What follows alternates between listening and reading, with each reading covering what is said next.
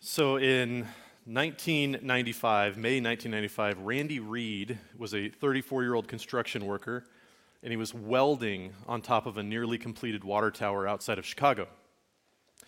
Um, and according to the news story, Reed unhooked his safety gear to reach for some pipes when a metal cage slipped and bumped the scaffolding that he stood on.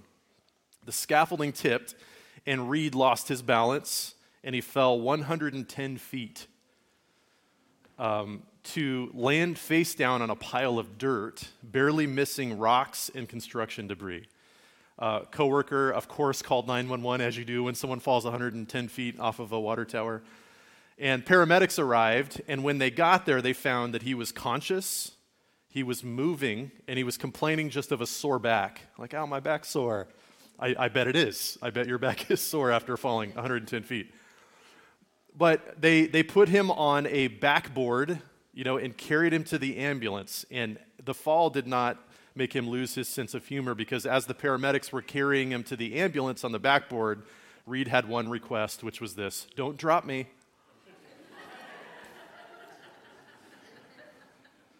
Doctors later said that Reed came away from the accident with just a bruised lung.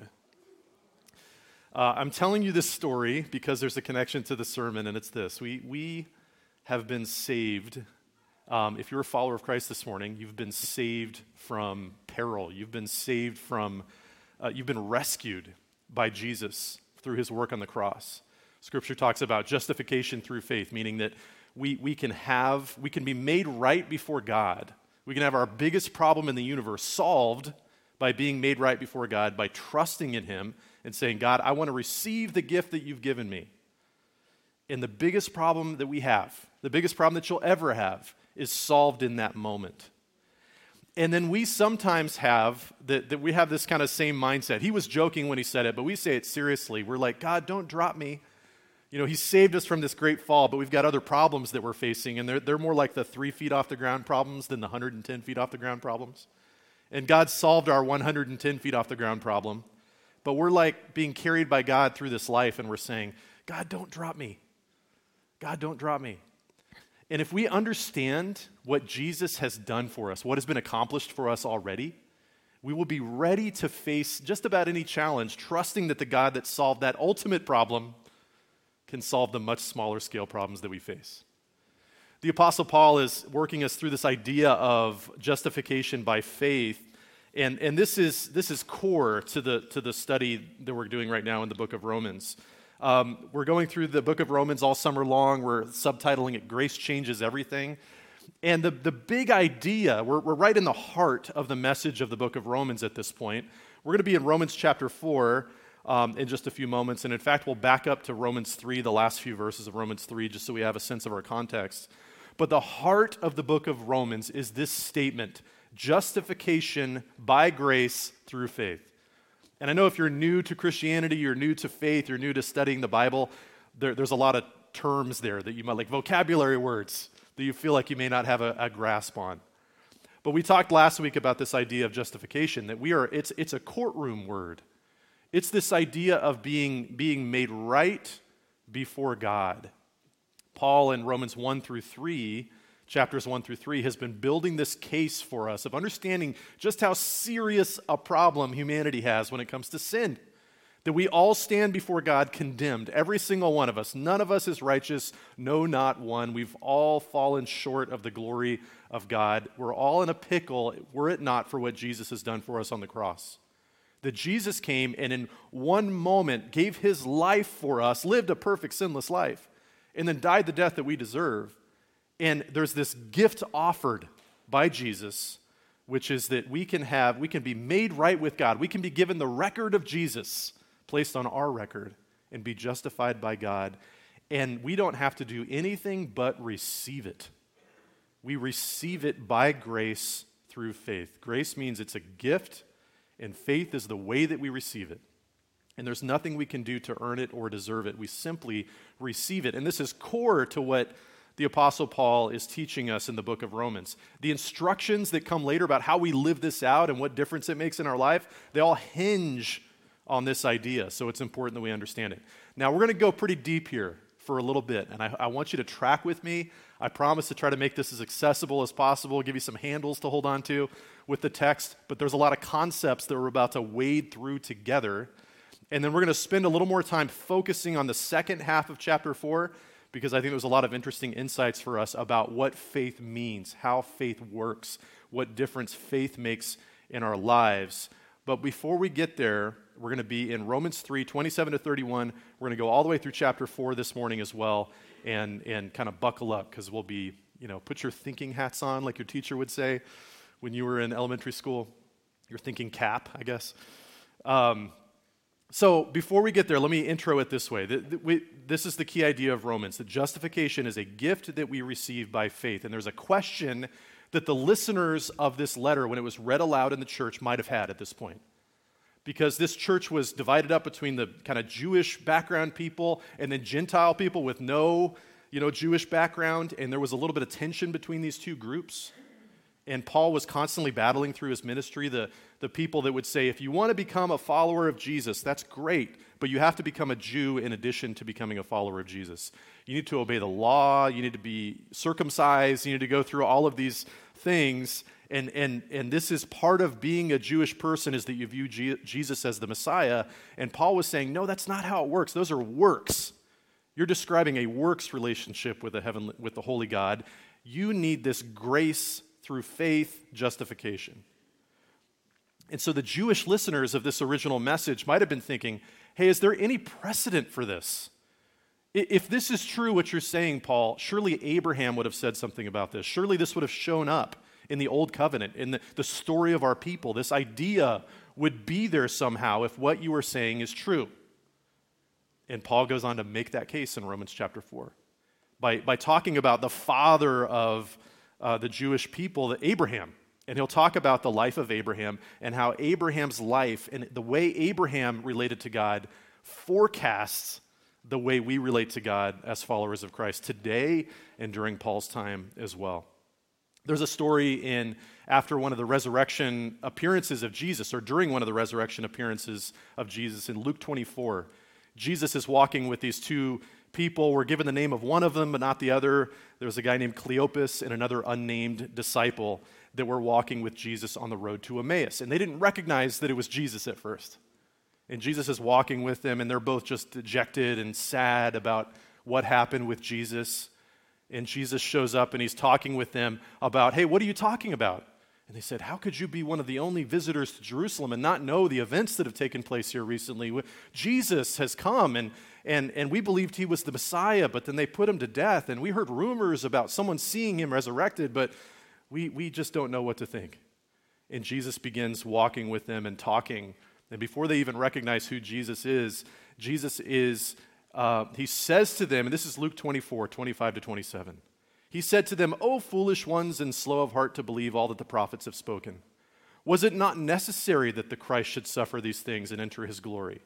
And beginning with Moses and all the prophets, he interpreted to them in all the scriptures the things concerning himself. In other words, Jesus walked them through the Old Testament and said, This was forecasted.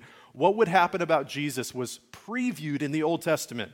And he's pointing out, kind of bit by bit, as they're walking down the road, why this was predicted, why this needed to happen, why this was part of the plan from the very beginning. So they're having a Bible study with Jesus, not realizing that they're with Jesus. And I always, when I read this passage originally, I used to think, man, I wish someone would have written all that down, recorded it all, so we could hear exactly how Jesus was talking through the Old Testament.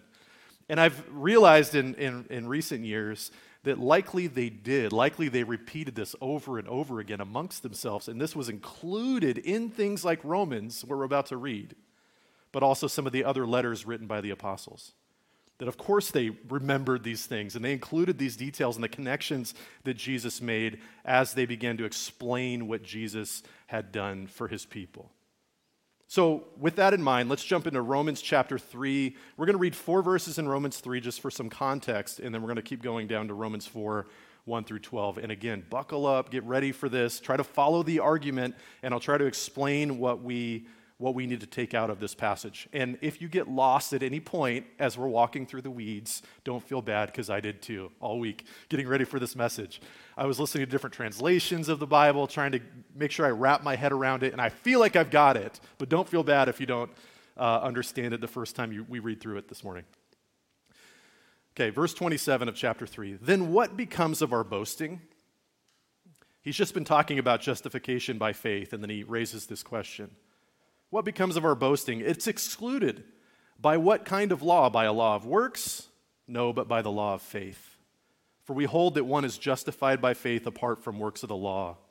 Or is God the God of Jews only? Is he not the God of Gentiles also? Yes, of Gentiles also. Since God is one who will justify the circumcised by faith and the uncircumcised through faith, do we then overthrow the law by this faith? By no means. On the contrary, we uphold the law. What then shall we say was gained by Abraham, our forefather, according to the flesh? For if Abraham was justified by works, he has something to boast about, but not before God. For what does the scripture say? Abraham believed God, and it was counted to him as righteousness. Now, to the one who works, his wages are not counted as, as a gift, but as his due. And to the one who does not work, but believes in him who justifies the ungodly, his faith is counted as righteousness. Just as David also speaks of the blessing of the one to, who, to whom God counts righteousness apart from works. Blessed are those whose lawless deeds are forgiven and whose sins are covered. Blessed is the man against whom the Lord will not count his sin. Is this blessing then only for the circumcised or also for the uncircumcised? For we say that faith was counted to Abraham as righteousness.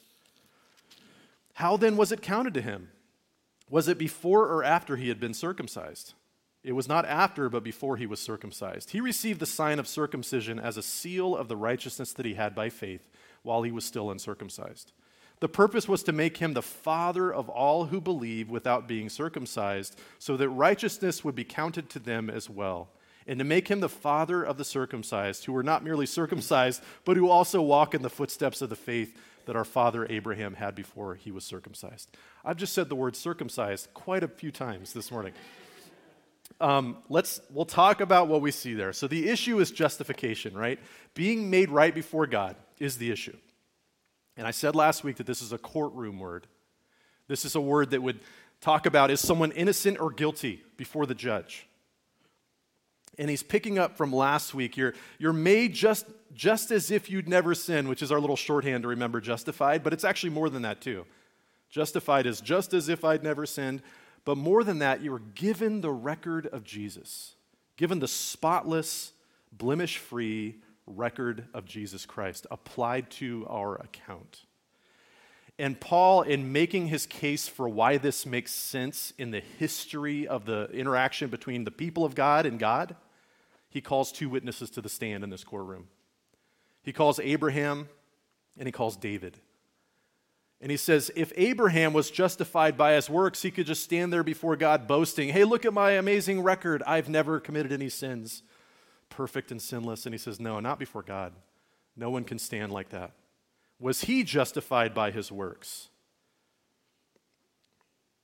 And the scripture says that no, he, he quotes this story in Genesis 15 and he goes back to the story of the life of Abraham, which is just woven into the history of the people of God back in you know, the Jewish times and the Israelites and the way that they interacted with, with God, that this is a man called out of a pagan country.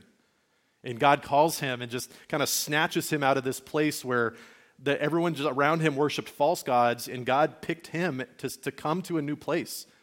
And he calls him out and he travels not knowing where he's going. He just starts the journey trusting this God that's called him. And God says, I'm going to make of you a great nation, Abraham and his wife Sarah. And I'm going to, uh, the nation will be so great, it will be a blessing to the other nations. From your family will come a great nation, and that nation will bless other nations. Genesis 15 tells us the story that Paul quotes here. He says, Abraham believed God and it, counted, it was counted to him as righteousness. And this comes from Genesis chapter 15.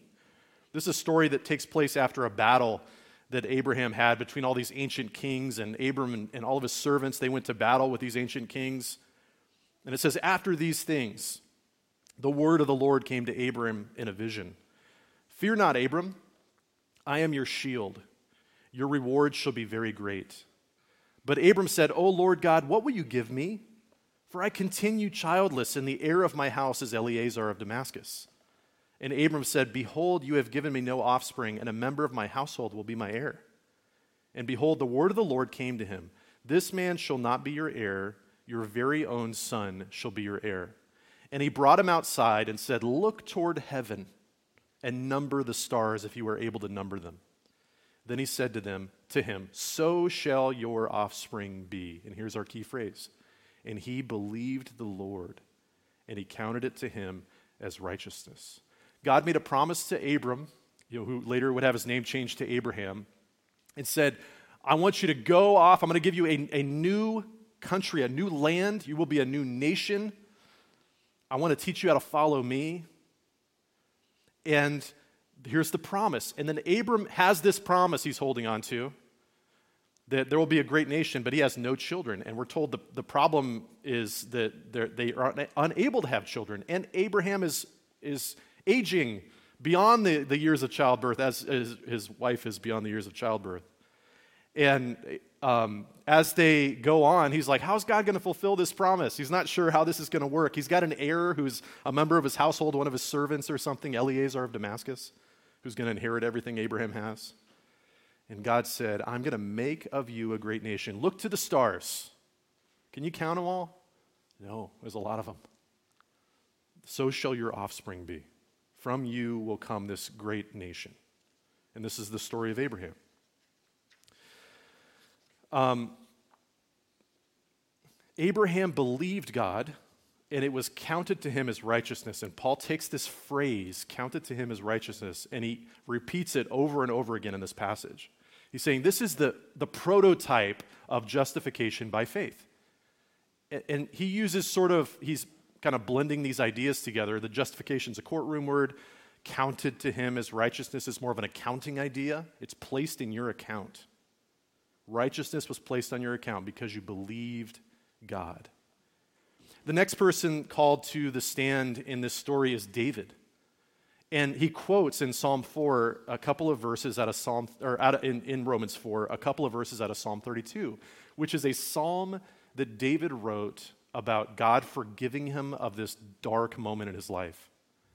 God, God forgave him of these sins that he committed, adultery that ended up leading to this plot where, where his friend and one of his mighty men, who were one of his soldiers, was murdered to cover up David's sin.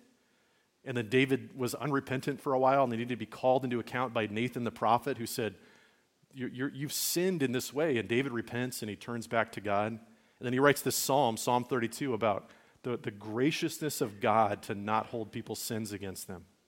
And then he uses this word counted as well. That blessed is the man against whom the Lord will not count his sin. So Paul's saying, once again, back there, there's a preview of how God is going to work this salvation out and account righteousness towards people who should have only sin in their record. And then he talks about circumcision a whole bunch, right? We talked about that. And by the way, I got to tell you here um, that um, downstairs in our kids' ministry, they're studying the same passage of Scripture this morning. And my wife pulled me aside this morning and she goes, How are you going to talk about that part of the Scripture? And I was like, Well, I'm not really going to talk about that part of the Scripture. I'm kind of just going to, I, I, I want to talk about the main point. But they're like, What if the kids ask questions about what it, you know? I said, I would just make it, here's the main point, and here's the main point for you, here's the main point for them downstairs. Circumcision was a sign of the promise that God had made towards his people. And we'll leave it there.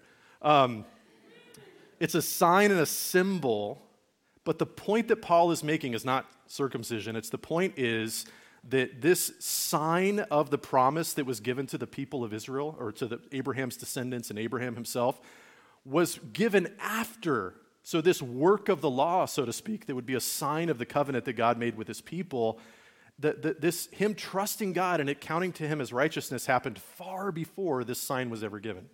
That's the point Paul's making here, which means that Abraham is not just the father of the Jewish people, but he's the father of anyone who comes to faith in Christ. And so here's where we sing the song together Father Abraham had many sons, right? Well, let's all stand up. I'm just kidding. Let's not do that. But this is the idea Abraham as our father is, is this concept that Abraham's experience is a lot like our experience. He's our, our father in the sense, not being like physically descended from him for us Gentiles in the room, but, but being the, the father of the faith, that his life and the lessons we see from his life have a lot to teach us in our experience today. And the way we relate to God is the same as what Abraham experienced. We get to be justified by faith. Now, we were, we've kind of waded through some really tough concepts this morning already. We're going to read verses 13 to 25, right to the end of chapter 4. And I think there's some really important concepts for us to understand. I think this next section will be very applicable to each of us in this room. And so we'll, we'll focus the rest of our time on verses 13 to 25. I've got three points about faith that I want us to see in this passage that we'll get to, but we'll start by reading it. Verses 13 to 25 of chapter 4. For the promise to Abraham and his offspring that he would be heir of the world did not come through the law, but through the righteousness of faith. For if it is the adherents of the law who are to be the heirs, faith is null and the promise is void. For the law brings wrath. But where there is no law, there is no transgression. That is why it depends on faith, in order that the promise may rest on grace and be guaranteed to all his offspring, not only to the adherent of the law, but also to the one who shares the faith of Abraham, who is the father of us all. As it is written, I have made you the father of many nations, in the presence of the God in whom he believed, who gives life to the dead and calls into existence the things that do not exist. In hope, he believed against hope that he should become the father of many nations, as he had been told. So shall your offspring be. He did not weaken in faith when he considered his own body, which was as good as dead, since he was about a 100 years old, or when he, when he considered the barrenness of Sarah's womb. No unbelief made him waver concerning the promise of God, but he grew strong in his faith as he gave glory to God, fully convinced that God was able to do what he had promised. That is why his faith was counted to him as righteousness. But the words, it was counted to him, were not written for his sake alone, but for ours as well it will be counted to us who believe in him, who raised from the dead Jesus our Lord, who was delivered up for our trespasses and raised for, for our justification. So, three things we learn about faith from the verses we just read here. The first is a simple definition of faith faith is belief in the promise of God. That's what faith is in, in, at its basic level belief in the promise of God. God has made promises to us regarding salvation, regarding his plans for us. And faith is simply holding on to those promises and believing them.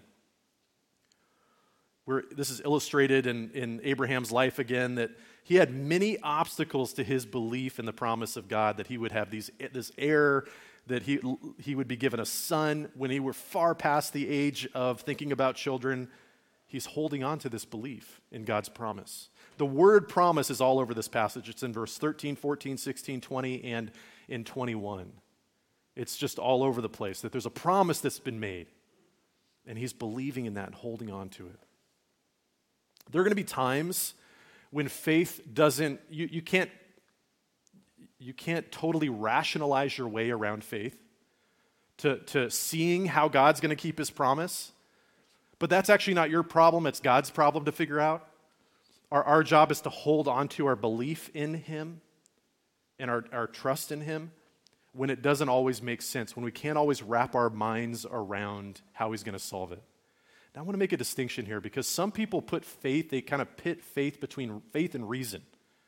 They go, I'm one of these reasonable people. I've got to you know, figure things out logically and be able to wrap my mind around something before I can believe it. And then those people that are faith people, they just believe anything. And that, that's, that's not the case. And in fact, sometimes people try to pit faith and science against each other. Did you know that the scientific method and like the earlier, early scientists, many of them, maybe most of them, were believers? They believed that a God, God created an orderly universe that could be studied, and they developed tools and rules about how they would study the order of the Creator. And, and this led to a, the development of the scientific method. Um, people of faith are not people who believe anything, right? We, we need to be rational people, but it's more like this idea that we see where the sign is pointing. It's like things are pointing this direction, and I don't know exactly what is on the road between where this sign is and my ultimate destination, but I believe that God has sent me this direction. I have faith in Him. I don't know exactly how He's going to work all this out, but I know that I can trust Him. I can trust His character. I can trust who He is. I can trust that it's His job to figure out the details. I can see which direction the sign's pointing without having all the evidence about the road to get where the sign is pointing. Because what matters more about faith is not necessarily the, the quality of the faith that we're able to muster up, but the object of our faith. What we trust in matters more than how much trust we can somehow muster up which is the second idea here that we want to talk about with faith. The object of your faith matters more than the quality of the faith that you are able to muster up. Abraham is presented frequently in the New Testament, including in this passage, as a model for faith. Well, if you want to see like the Hall of Fame for faith people, it's like Abraham's jersey's retired, you know, at the top of the rafters as one of the great people of faith in Hebrews 11, he's mentioned. I mean, he's in this glowing report about Abraham's life that, man, Abraham was called out from God. He didn't know where he was going, didn't know how God was going to figure all these things out, but he had this promise from God, and he went. And he greeted these promises from God uh, afar and, and trusted and kept going. And he is held up as this model of faith. But if you study the life of Abraham, boy, you seem like he really messed up a lot of times for someone that had such great faith, right? His is the whole time where he pretends that Sarah is not his wife because he's afraid that someone's going to take her from him and his life would be in danger if people knew that Sarah was his wife. They're like, well, let's get rid of the husband. And so he has this lie that he comes up with to protect Sarah and himself rather than trusting in God to deliver him.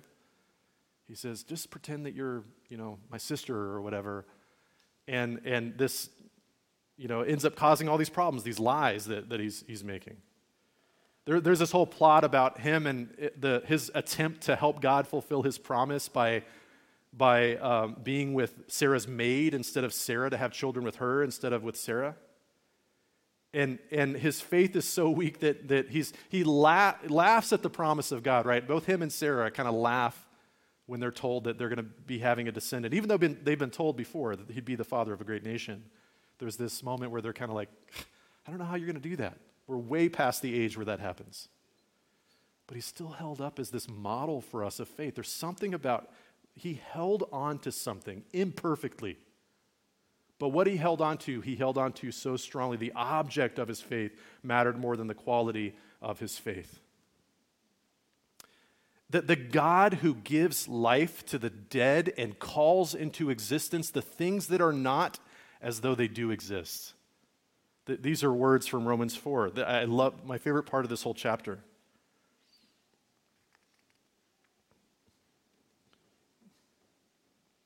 But I've lost it, and so it's in here somewhere. Oh, it's, yeah, verse 17. As it is written, I have made you the father of many nations in the presence of the God in whom he believed, who gives life to the dead and calls into existence the things that do not exist we might feel like we don't have enough faith. We all feel like that, I think, if we're being really honest with ourselves. It's like, man, I have some faith, but I really feel like I need a lot more if I'm going to do this, live this life successfully.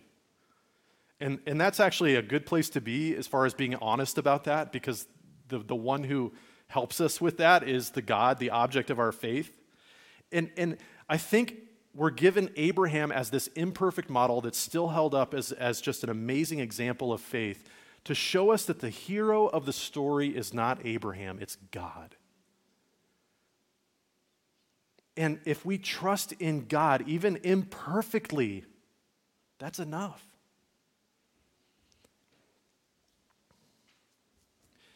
I traveled to Europe last fall. I got to go to England with my son and my niece, and we, we went to England by way of Iceland, stopped in Iceland for 24 hours, and then went over to England. And if I was preparing for that trip, there's a couple of ways I could have done that. I could have bought a plane ticket, or I could have constructed a flying apparatus of my own. some cardboard, maybe some wings, you know, or some, some feathers from birds that I found around, you know, and tried to put together a harness and like, I'm gonna, and, and then I could have had all kinds of confidence in myself too. Like, I'm, this is gonna work out for me.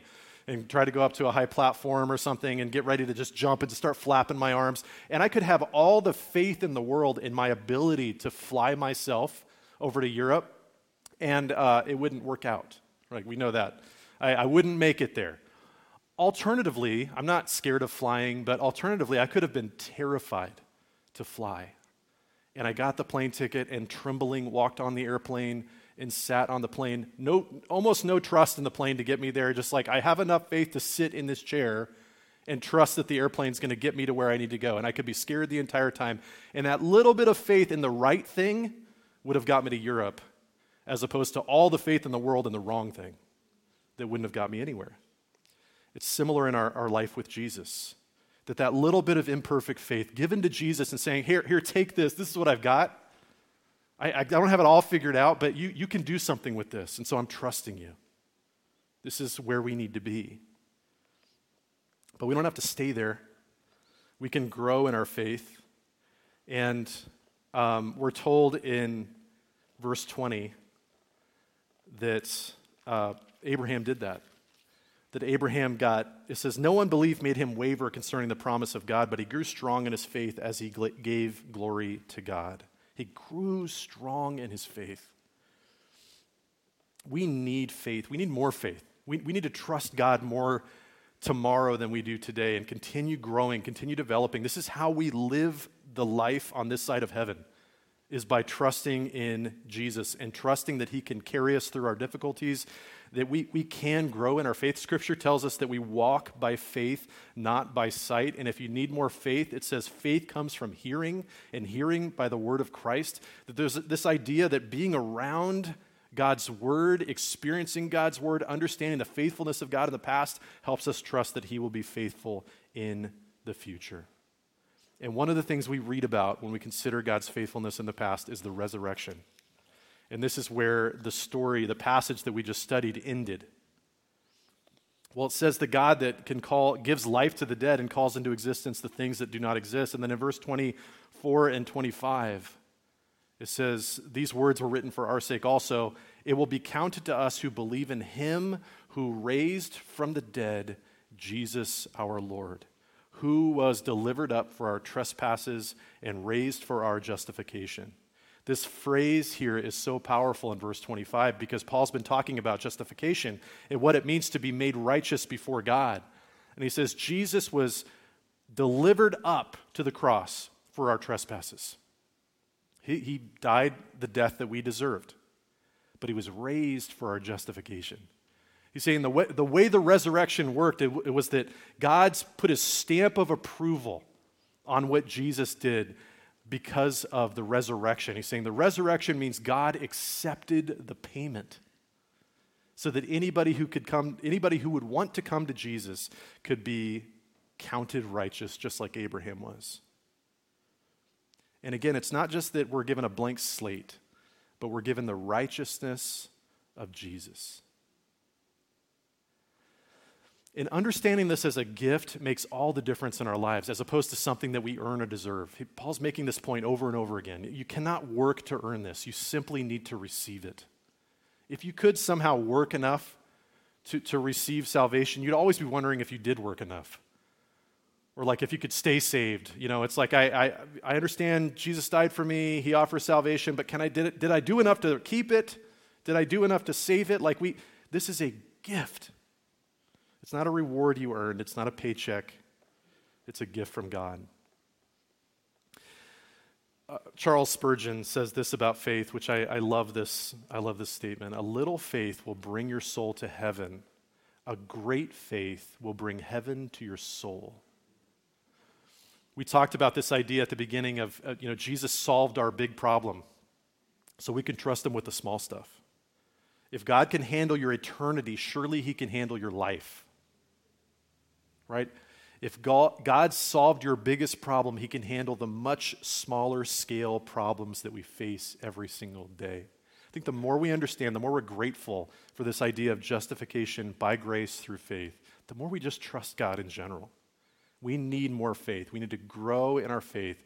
We need to trust God more and, and learn to live that out. Walk by faith, not by sight. And let's pray right now and ask God to help us with that. Lord Jesus, we thank you for your word. We thank you for this time of considering together the story of Abraham, the story of David, Lord, the, the witnesses called, called to the stand, so to speak, to help us understand these deep concepts that the Apostle Paul is calling our attention to.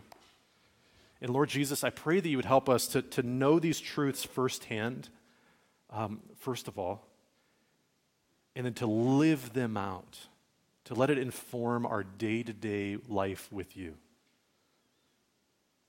And Lord, I pray for anybody in this room right now who has yet to receive that gift of salvation that you offer. Lord, call them to yourself right now. Help people to say, I, I want that. I, I want to be counted righteous before God. And Lord, help those hearts, help those people, Lord, to turn to you right in this moment and receive your free gift of salvation. And Lord, for all of us who are beneficiaries already of this amazing gift, Lord, may we trust you more. I thank you for the example of Abraham's life, held up as an example of faith, even though his life was so far from perfect. Lord, you used him to be the father of you know, the nation of Israel, the father of uh, all, of all of us. That the way he related to you teaches us how we can relate to you as well. And Lord, we need you more. We need to trust you more. We need to face our difficulties knowing that, that you who solved our eternal problem can solve our small problems, and every problem we have is small in comparison to that problem. Lord, we thank you for your goodness and your grace. Lord, we thank you for the songs, too, that we've been singing this morning that remind us of these eternal truths. Um, Lord, we, we sing these truths into our hearts, or these, these truths help us to um, help us to live our lives. And so, Lord, I pray that as we come to you and worship one more time this morning, that you would help these truths to settle in this morning where they need to be use the proclamation of your word and use the songs that we sing to drive that truth deeper into our hearts, to help us face the difficulties we might be facing, to know that you are a good God, you have good plans, your promises can be trusted. And so we want to come humbly before you right now in worship and say that we trust you. We love you. We thank you. It's in Jesus' name we pray. Amen.